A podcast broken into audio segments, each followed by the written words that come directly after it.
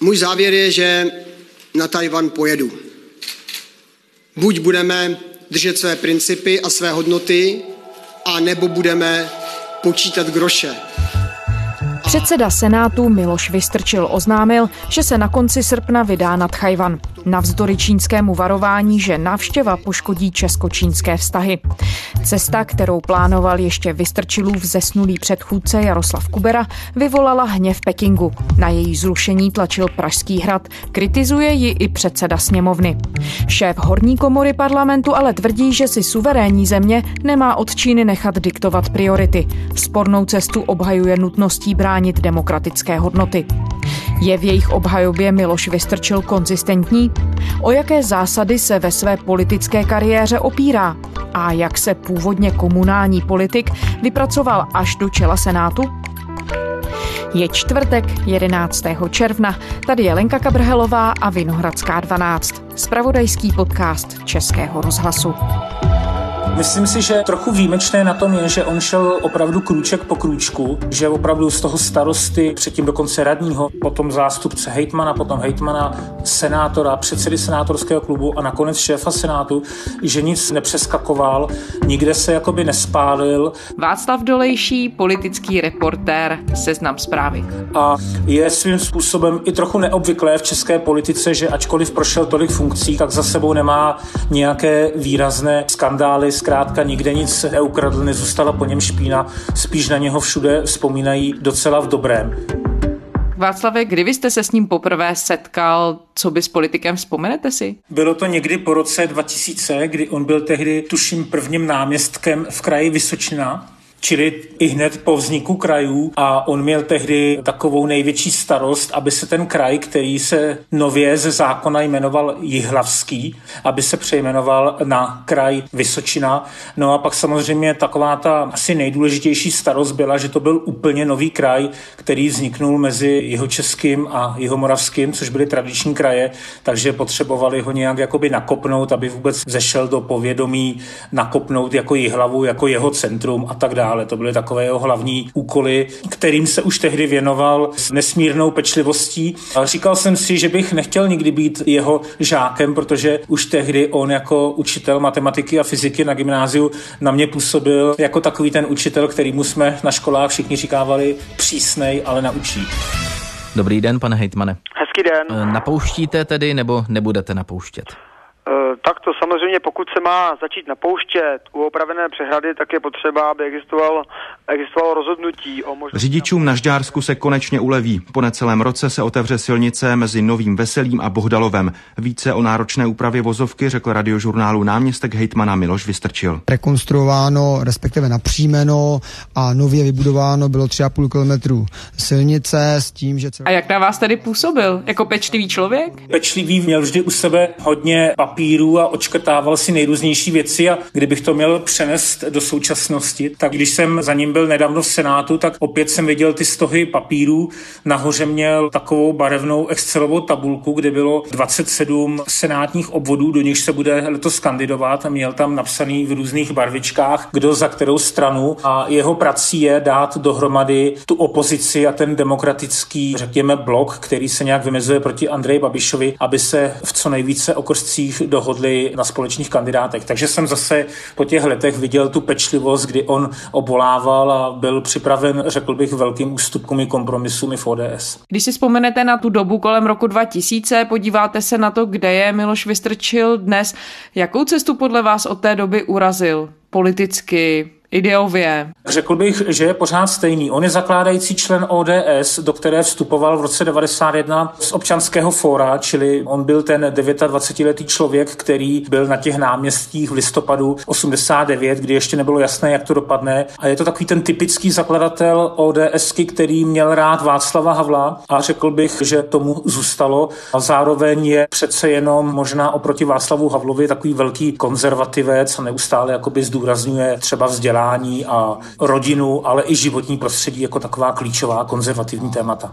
Jsem přesvědčen, že uvědomit si i v Praze, že tady na Vysočině eh, se vypěstuje každý čtvrtý brambor, který máte na talíři, nebo se díky Vysočině rozsvítí každá čtvrtá žárovka v domácnosti, nebo že pitná voda, kterou pijete v Praze nebo v Brně, pochází z Vysočiny, je dobré. Já nevím, jestli jste tohle všechno, co jsem teď řekl, věděl. No a když se podíváme na to, jaké vlastnosti načerpal v té komunální krajské politice, dá se něco z toho vypozorovat dnes v té práci, dnes už tedy jednou z nejvyšších ústavních činitelů České republiky? Jestli něco, tak řekl bych, že taková ta schopnost mluvit se všemi, on opravdu i o senátorech z jiných politických stran, včetně třeba hlavního konkurenta Hnutí Ano, mluví tak, že to, že vyhráli, uspěli a stali se senátory, že něco v nich musí být a nemůžou to být lidově řečeno úplní hlupáci, řekněme. Takže si jakoby váží a má respekt i k politikům z ostatních politických stran a dokáže se s nimi bavit, což má podobnou vlastnost, jako měl třeba Jaroslav Kubera, ale jinak bych řekl, že je pořád stejný a že nic speciálního si z té komunální politiky nepřinesl. Na druhou stranu by se dalo říct, že z komunální politiky do té velké vlétla spousta jiných politiků, kteří byli označováni za nějaké hvězdy a naděje české politiky a pak v té velké politice schořeli. Takovým příkladem je třeba Jiří Čunek, který jakoby je nesmírně populární ve Zlínském kraji, ale za hranicemi toho regionu je spíš trochu vysmívaný a jako ministr vlastně kdysi pohořel. Následující minuty našeho vysílání patří dalšímu z duelů před druhým kolem voleb do Senátu. Na Jihlavsku získal v prvním kole Miloš Vystrčil z ODS skoro 34% hlasů. Miloš Vystrčil prošel opravdu krůček po krůčku od komunální politiky až tedy teď do té velmi vysoké funkce. Senátní volby 2010. Do Senátu se dostal v roce 2010. Kde všude v Senátu Vystrčil působil od té doby a jak si vedl, dá se říct, že si vzal za své nějaké téma, kterému by se věnoval? Původně chtěl spíše se věnovat školství, protože to, že byl pedagogem, to zkrátka miluje, vzpomíná na to a chtěl studovat učitelství, ale kvůli svému rodinnému původu, on říká, že je trochu z buržázní rodiny. Jeho dědeček byl velký výrobce, tuším, hasičských stříkaček a byl zároveň i zakladatel teda Sokola, byl takým radním v Telči, takže on to možná po něm trochu zdědil, takže nemohl na pedagogickou fakultu a šel studovat právě přírodovědskou fakultu matematiku a fyziku, ale pak se stal učitelem. Takže chtěl se věnovat Senátu vzdělání, nijak to nevyšlo, nevím, jestli nebylo místo v tom konkrétním výboru, tak nakonec se trochu přeorientoval na místní rozvoj, což vlastně vzhledem k tomu, že je komunální politik, bylo i logické, ale hlavně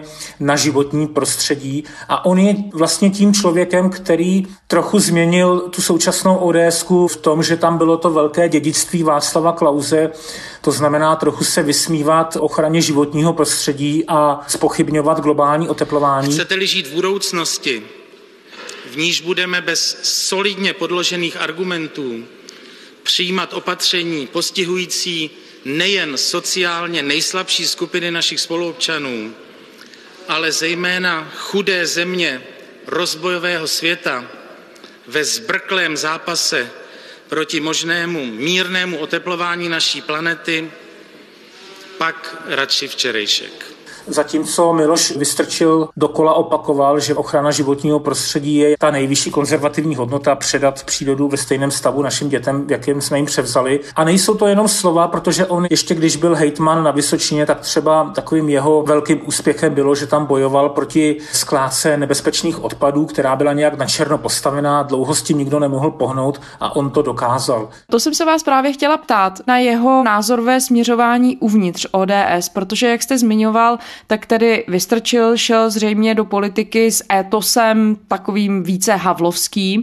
Co se dělo potom, když Václav Klaus začal svoji mateřskou stranu kritizovat, napadat za to, že se spronevěřila původním idejím a do toho tam byl tedy Miloš Vystrčil, který vlastně vyzýval k naprosto opačným věcem, ke kterým vyzýval člověk, který byl většině členů ODS v podstatě nejdražší osobou. No, došlo k nějakému odloučení, ale Miloš Vystrčil o tom veřejně veřejně nemluví. I když bych řekl, že samozřejmě byl také v tom roce 91-92 obdivovatelem Václava Klauze, dnes by se určitě neschodli, ale ani jeden o tom veřejně nemluví.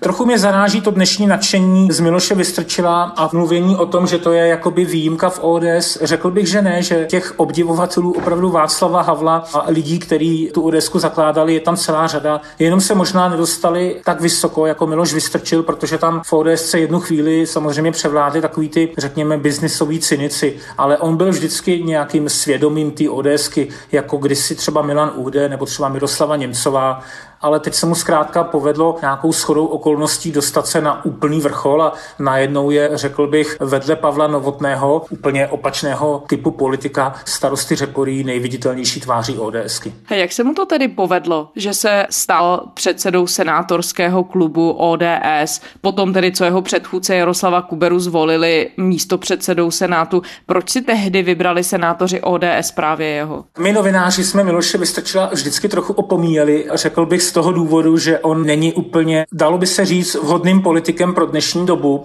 kdy vidíme ty ohromné úspěchy spíš politiků, kteří jsou trochu klauny nebo šašky. Donaldem Trumpem počínaje a možná třeba i naším Andrem Babišem konče. Zkrátka postrádá trochu charisma a neumí na první dobrou zaujmout. Ale v ODS si na něm vždy cenili té jeho takové pečlivosti, preciznosti, urputnosti, řekl bych trochu až nesnesitelné pro jeho kolegy. Jak jsem o tom mluvil, že byl trochu možná nepříjemný učitel. Miloš Vystrčil je za prvé skvělý analytik, skvělý vyjednávač a nesmírně pracovitý člověk. A to tak pracovitý, že nám to občas leze na nervy, ale to říkám, to říkám samozřejmě v dobrém. On opravdu není schopen a ochoten si domluvit schůzku, dokud nemá někde na papíře napsané přesné podklady, s čím tam kdo půjde a tak dále. Takže v ODS tyto vlastnosti znali a vynesli ho nahoru a byla to dobrá volba, protože on, Miloš Vystrčil, byl tím, kdo Jaroslavu Kuberovi v roce 2018, řekl bych, zařídil to zvolení šéfem Senátu. Senátor Jaroslav Kubera z ODS je novým šéfem horní komory parlamentu. Vystřídal Milana Štěcha z ČSSD. Senátoři ho zvolili ve druhém kole tajné volby. Jaroslav Kubera dostal 46 hlasů z 80 odevzdaných. Tři hlasy byly neplatné. Důvodem toho, že senátoři vybírali ze tří men, byl fakt, že žádná z frakcí nemá v Senátu přesvědčivou většinu a početně nejsilnější kluby, tedy ODS, STAN a KDU ČSL, se nedokázali shodnout na společném kandidátovi. Teď Tehdy to vůbec nebylo jisté, protože klub starostů měl o jednoho senátora dokonce víc, ale Miloš vystrčil takovým šikovným vyjednáváním, ale i nabízením křesel ostatním partajím v čele Senátu nebo ve výborech dokázal domluvit, aby byl zvolen Jaroslav Kubera. No ono to zní tak trochu jako kdyby to byl opravdu takový v uvozovkách, a teď to vůbec nemyslím pejorativně, dělník politiky, že ty jednotlivé akty politické té dohody a toho nekonečného vyjednávání, toho se zřejmě tedy zhostil pan Vystrčil na výbornou. No je to taková pilná včelička, já jsem ho někde přirovnal k hokejistovi, který hrál v 90. letech v Pittsburghu, jmenoval se Ron Francis, nebyl moc známý. Ale Jaromír Jágr a Mario Lemie by bez něj nebyli tak slavní, protože on byl tím dělníkem, který tam jezdil po tom ledě a nahrával jim ty přihrávky na ty jejich slavné góly. Oh, Lord Stanley, Lord Stanley, get me the brandy.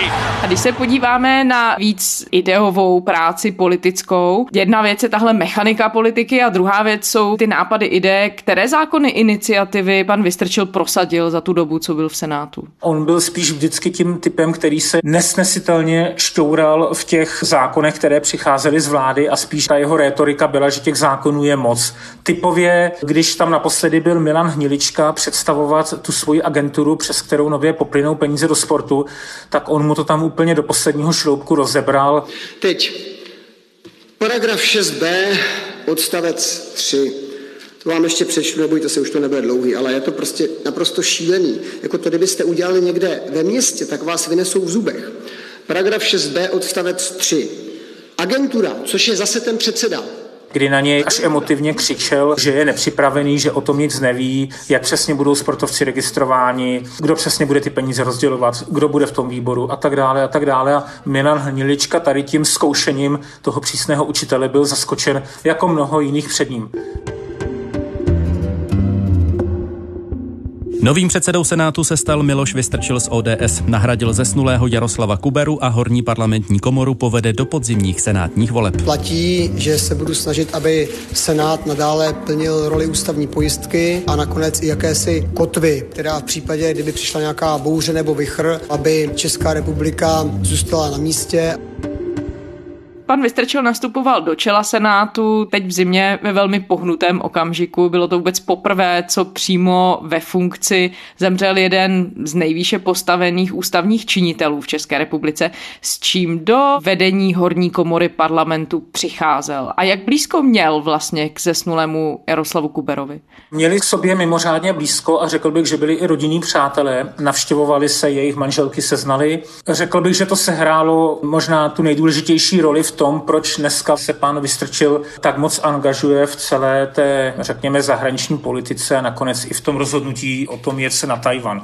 Tohle byla docela důležitá věc, protože paní Kuberová, vdova po zesnulém předsedovi Senátu, se právě na Miloše Vystrčila, s nímž si tedy tyká, znají se, jak jsem říkal, obrátila, aby se pokusil nějak vyjasnit okolnosti té smrti, protože ona má podezření, že infarkt byl následkem tlaku z Pražského hradu a z čínské ambasády, aby pan Kubera nejezdil na Tajván a ona ta podezření má docela ještě závažnější, že zkrátka skoro byl otráven na čínské ambasádě.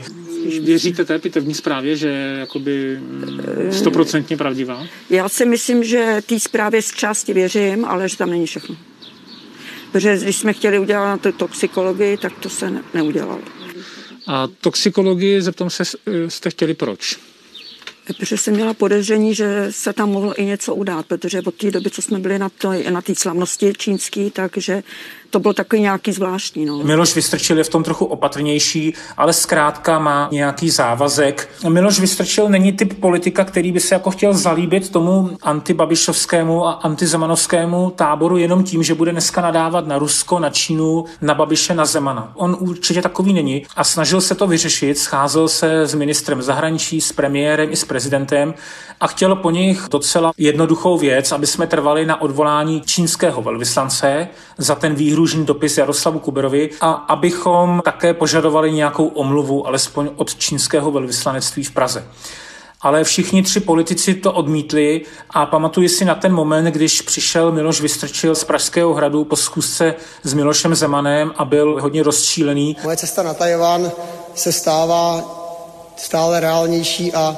reálnější, protože není možné nadále snášet to, že budeme sklánět hlavu a budeme přistupovat na to, že budeme něčím lokajem. A vlastně dneska můžeme říct, že udělal totéž, co dělá Miloš Zeman svým oponentům, když je chce nějak přelstít. Zkrátka udělá to, co oni by nechtěli a řekl bych, že proto se trochu na schvál Miloš Vystrčil rozhodl na ten Tajvan vyrazit. A jaké má vztahy Miloš Vystrčil s Hradem a s předsedou vlády Babišem? S prezidentem Zemanem se dobře znají právě z té doby, kdy byl Miloš Vystrčil hejtmanem Vysočiny, protože tehdy, jak známo, byl Miloš Zeman právě na Vysočině ve svých dvou pokojích, nazývaný Chalupa, v takovém politickém exilu, byl tam v důchodu.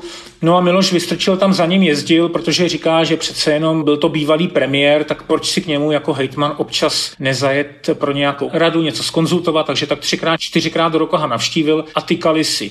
Vždycky se bavili o společném tématu a to byla právě příroda, ochrana životního prostředí a podobně. Oba mají rádi Vysočinu. No a dneska, když se potkali na hradě, tak první věta vyprávěl mi Miloš Vystrčil prezidenta Zemana byla doufám, že ještě naše tykání platí, Miloš Vystrčil říkal, že platí, ale že neví, jestli je to dobrá nebo špatná zpráva, ale pak už se asi na ničem úplně neschodli, i když bych řekl, že se nerozešli úplně ve zlém, ale ten vztah prošel takovýmto zajímavým vývojem. Pokud jde o Andreje Babiše, tak Miloš Vystrčil je zase schopen mu přiznat nějaké kvality, že dokáže zaujmout voliče, říkat věci jednoduše, ale je zkrátka ideově, programově samozřejmě jeho velkým kritikem. No a teď, co se týče té cesty nad Chajván, Miloš Vystrčil mluvil o tom, že o ní uvažuje vlastně už od chvíle, kdy do té funkce šéfa Senátu nastupoval. Jak tedy rozuměte jeho motivaci? Jde jenom hodně zjednodušeně řečeno o nějaký šprajc vůči hradu, anebo tam jsou i jiné myšlenky, které jsou schované někde pod tím? Řekl bych, že Miloš Vystrčil si hodně uvědomuje, že dneska je takovou hlavní postavou, na kterou ta polovina veřejnosti, která vlastně od roku 2013 neustále prohrává jedny volby za druhými, na kterou hodně spoléhá, je jedinou postavou, protože jediným nejvyšším představitelem opozice úplně v té nejvyšší politice, v té velké čtyři čtyřce. A myslím si, že všechno tohle dohromady možná na něj doléhalo a že zkrátka, jak on říká, chtěl přestat hrbit ten hřbet jenom kvůli tomu, aby k nám jezdili nadále desítky tisíc čínských turistů a kupovali si tady suvenýry. A teď, co je zásadní pro zemi, která má fungovat? Zásadní pro ní je sebevědomí, hrdost, svébytnost, nezávislost, demokracie. Tyhle ty zásadní hodnoty. A v okamžiku, kdy my připustíme, že si je nebudeme chránit, kdy my připustíme, že jsme ochotní být něčím lokajem, kdy my připustíme, že jsme ochotní se před někým zhrbit, tak se stáváme nesvéprávným ne- národem, který na to musí doplatit. Že zkrátka se máme narovnat. Neustále zdůrazňuje ten odkaz Václava Havla, tak řekl bych, že on je v tomhle věrohodný a že to není nějaká zvláštní vypočítavost, ale docela dlouho o tom přemýšlel a samozřejmě velmi dobře si uvědomuje sám i ta rizika této cesty. A je to věrohodné i přesto, že on vlastně se zahraniční politikou jako takovou neměl vůbec nic společného. Je v tuhle chvíli uvěřitelné, že se snaží vložit i do zahraničně politického sporu? Řekl bych, že je to uvěřitelné jako to gesto, že se chce zastat té poloviny společnosti a ukázat, že ne všichni chceme poklonkovat Číně nebo Rusku. Ale to, že se nikdy nevěnoval zahraniční politice, to on přiznává a nějak se tím netají. Jste připraven také na kritiku a případné protesty příznivců Čínské lidové republiky u nás i mezi politiky samozřejmě? Věřím, že připraven jsem, nevím, zda jsem připraven dostatečně. Mm, I to byl jeden z důvodů, proč jsem, eh, proč jsem eh, vlastně dlouhodobě eh, tu cestu zvažoval a připravoval všechny okolo sebe na to, že to nemusí být vnímáno jenom pozitivně. Takže snažil jsem se připravit, jak nejlépe jsem uměl. To, jak se mi to povedlo, se teprve uvidí. A já bych řekl, že mu to ani jakoby není příjemné, že těsně po nástupu na ten vrchol do čela Senátu, že musí řešit takhle komplikovanou věc, to on tím určitě nadšený není a jak jsem říkal, myslím, že to dlouze promýšlel, jak je pro něj typické, analyzoval, ale určitě z toho nemá radost a neměli z toho ani Jaroslav Kubera, když on sám o té cestě tehdy uvažoval, tak jsem mluvil s jeho tajemníkem Petrem Kostkou a měli z toho trochu horké hlavy, ale brali to také jako gesto. No ono se zdá, že se to převrhává ve velkou debatu o hodnotách. Minulý víkend vyvolalo velikou pozornost debata v české televizi, kde se Miloš Vystrčil střetnul s předsedou dolní komory parlamentu Radkem Vondráčkem a pan Vystrčil tam mluvil o veřejném zájmu. A vám to vůbec to nedochází, je vám to jedno a říkáte, no jo, tady a tady a tady a počítáte nějaký groše, který v důsledku nebudou znamenat nic jiného, než že všichni na tom zásadním způsobem proděláme. A zmiňoval slova jako suverenita, nezávislost, svoboda, demokracie. Hlavně zmiňoval to sousloví nepočítat groše, tedy teď už to vešlo v obecné povědomí. Je v těchto myšlenkách konzistentní, prosazoval tohle všechno už jako řadový senátor? Nebo je to věc, které se ujal teď ve chvíli, kdy cítí za zády i zodpovědnost vůči opozici a vůči té jiné části společnosti, o které jste mluvil? No tak v takhle velkém měřítku to samozřejmě nikdy neprosazoval. On se zasazoval o malý stát, co největší svobodu lidí, to ano, když použiju to slovo svrchovanost, tak i svrchovanost samozpráv obcí a krajů. Chtěl předávat co nejvíc kompetencí z centra do regionů s tím, že vlastně v zemích, kde to tak funguje, jako například Švýcarsko, takže jsou ty nejvyspělejší, ale v tom mezinárodním měřítku se k tomu nikdy takhle nevyjadřoval a ani takhle často necitoval Václava Havla.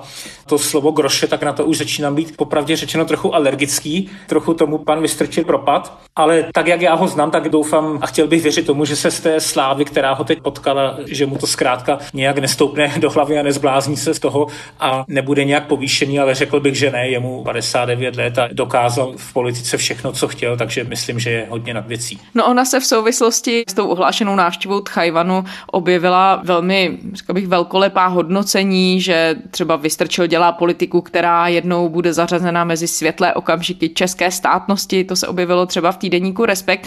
Není to přece jen trochu silné hodnocení vzhledem k tomu, v jakém momentu té celé debaty v tuhle chvíli jsme? O čem to vypovídá, že to vyvolává až takhle nadšené reakce? Řekl bych, že to je hodnocení naprosto přehnané, ale řekl bych, že to je tím, že i my média, tím, že na nás neustále útočí jak premiér Babiš, tak prezident Zeman, tak jakmile se někdo ukáže, kdo proti ním postane, bouchne do stolu a má to i nějaký dopad, tak ta média většinou jsou z něj až moc nekriticky nadšená. Myslím si, že Miloš Vystrčil z toho, jak teď o něm se všude píše, mluví, sám možná moc radost nemá a že si uvědomuje, že to brzo může také zhasnout.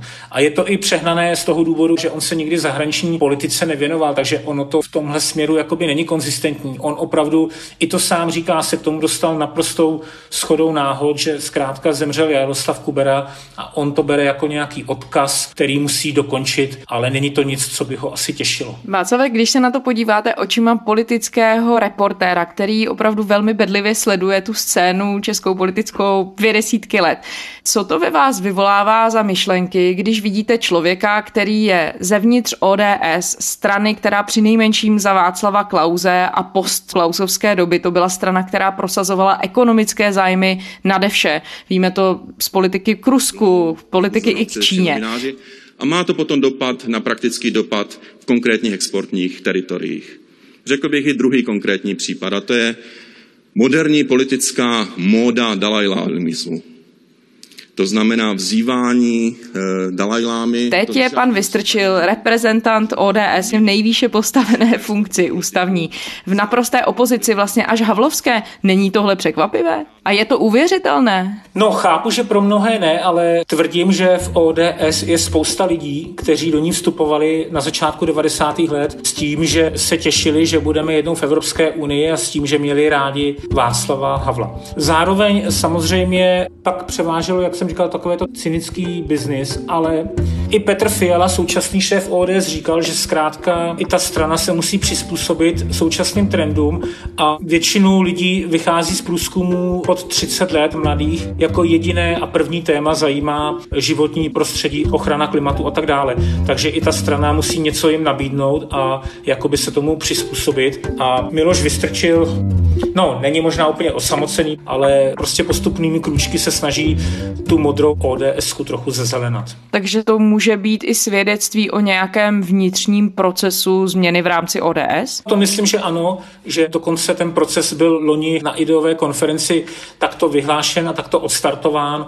Mě už na sjezdu letos v lednu ODSky vyrazilo dech, že ten sjezd byl bezplastový, že tam na stánku třeba Alexandra Vondry, tohoto výsostného konzervativce, jsme viděli brožurky z recyklovaného papíru a tušky z nějakých bambusových odpadků či co. Ale je pravda, máte pravdu, že takový ty regionální politici, kteří pořád spíš počítají ty groše, a jsou v ODS, tak ti byli trochu naštvaní, že musí pít kávu ne z porcelánu, ale z takových zvláštních papírových recyklovatelných kelímků. A je Miloš Vystrčil člověkem, který dokáže být tahounem nějaké změny a teď už možná nemyslím jenom na té stranické bázi, ale i na bázi toho, jakým způsobem Česká republika i nejvyšší představitelé přistupují třeba i právě k zahraničně politickým otázkám. No, uvidíme. Těžko odhadovat. Teď jsem viděl na sociálních sítích po těch otázkách Václava Moravce, čase, že někteří lidé psali hesla typu Miloš Vystrčil prezident 2023, ale nevím, jestli to není přehnané a netuším, jestli dokáže něco změnit, protože přece jenom zahraniční politiku tvoří a je za ní zodpovědná vláda. Takže tohle těžko říct, ale spíš mu to může opravdu pomoci v nějaké příští kariéře a ty prezidentské volby jsou hodně daleko, ale je nám asi všem jasné, že kdyby byly za měsíc, tak Miloš Vystrčil je jasným kandidátem opozičního tábora a možná i by dokázal zkomplikovat situaci teoreticky Miloši Zemanovi, kdyby znovu kandidoval, což je nereálné. Václav Dolejší, politický reportér, seznam zprávy. Děkujeme. Děkuju. A to je ze čtvrteční třísté Vinohradské 12 vše. Děkujeme, že nás posloucháte, že se nám ozýváte a že nám posíláte své připomínky. Vážíme si jich. Všechny naše díly najdete kdykoliv na iRozhlas.cz a také v podcastových aplikacích. Psát nám můžete na adresu vinohradská12 zavináč rozhlas.cz. Těšíme se zítra.